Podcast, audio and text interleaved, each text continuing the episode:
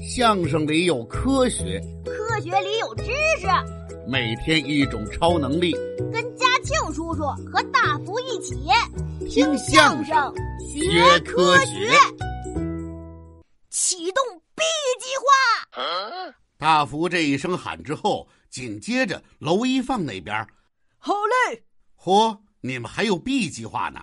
那当然了。这时候小九说话了：“大福，少来这套故弄玄虚！你就是二十六个字母都用上，你也打不着我。不用说大话，你招架我吧！接！”一个高调包，一道高高的弧线划过，沙包就被对面的娄一放接住了。紧接着，娄一放又喊了一声：“接！”又一个高调包，沙包又回来了。稳稳的被大福接住，就这样，大福一声接，娄一放一声接，一个接一个扔，一个扔一个接，就这么吊起来了。小九开始还全神贯注，等着他们随时把高调包变成击打包，可是每一回都是有惊无险，连着十来次，小九躲得有点不耐烦了。我说你们还打不打了？要是这样的话，我可要先睡一觉了。正在这个时候，大福突然喊了一声“打”，就这一下吓得小九一激灵。大福要来真的了！哎，这怎么回事？没想到的是，这一下还是高调包，沙包又过去了。哎，你这不是耍人玩呢吗？这时候再看娄一放那边，也是一声“打”。小九又是一激灵，可是刚要看往哪边躲，沙包又是一个高调，划着弧线又过去了。嘿，我说，你们这是什么情况啊？你们到底打不打呀？我看还不如把金钱卡直接给我呢。这时候大福又是一声：“哎呀，我的好家伙，打！”可是这时候小九根本不以为然，放松了警惕。哼，这回肯定还是高调包。可是小九没有看到大福眼中一闪即逝的笑容。小九突然大喊一声：“哎呀，不好！”小九万没想到，这回大福扔的不是高调包，而是一个实打实的击打包。大福用上了自己十成十的力气，那沙包就跟一支离弦的飞箭一样，挂着风声，日就出去了。说时迟，那时快，小九反应是真快呀！左脚一踹地面，缩起脑袋，用尽所有的力气往右一拧身子，拧到了极限。那沙包离他的左肩头还有一根手指头的距离，眼看就要飞过去了。各位同学，各位听众，当时那个情况，您是没在跟前呐？您就是在跟前，您也判断不出来那个沙包到底打没打着。但是有一样。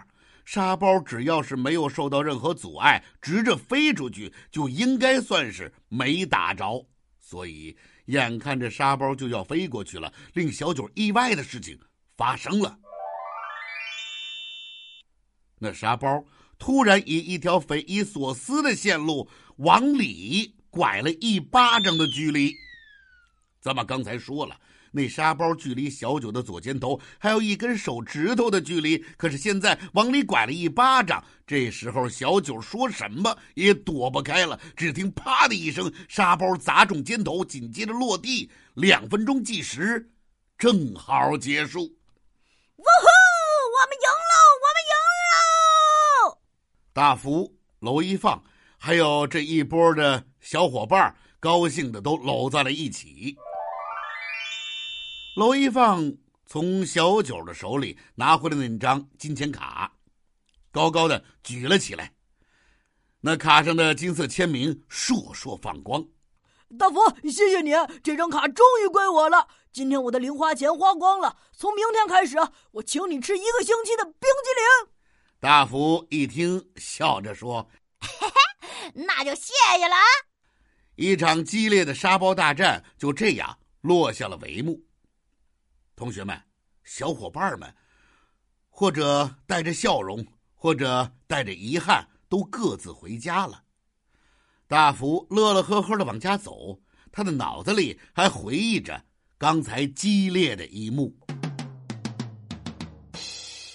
听相声学科学，今日小贴士：前面我们一直在聊，人们在科学的道路上不断实现着各种隔空移物的可能，但有的同学可能会说，不管是磁铁的磁场，还是红外线遥控器，还是远程控制，都和我们想象中的隔空移物不太一样。我们想象的隔空移物是脑子想到什么东西，那个东西不管多远都会自己移动起来。我们想让它怎么动？想让它走多远，只要意念到了，都可以实现。其实啊，科学家们又何尝想不到大家的想法呀？他们也真的在隔空移物这条路上走了很久。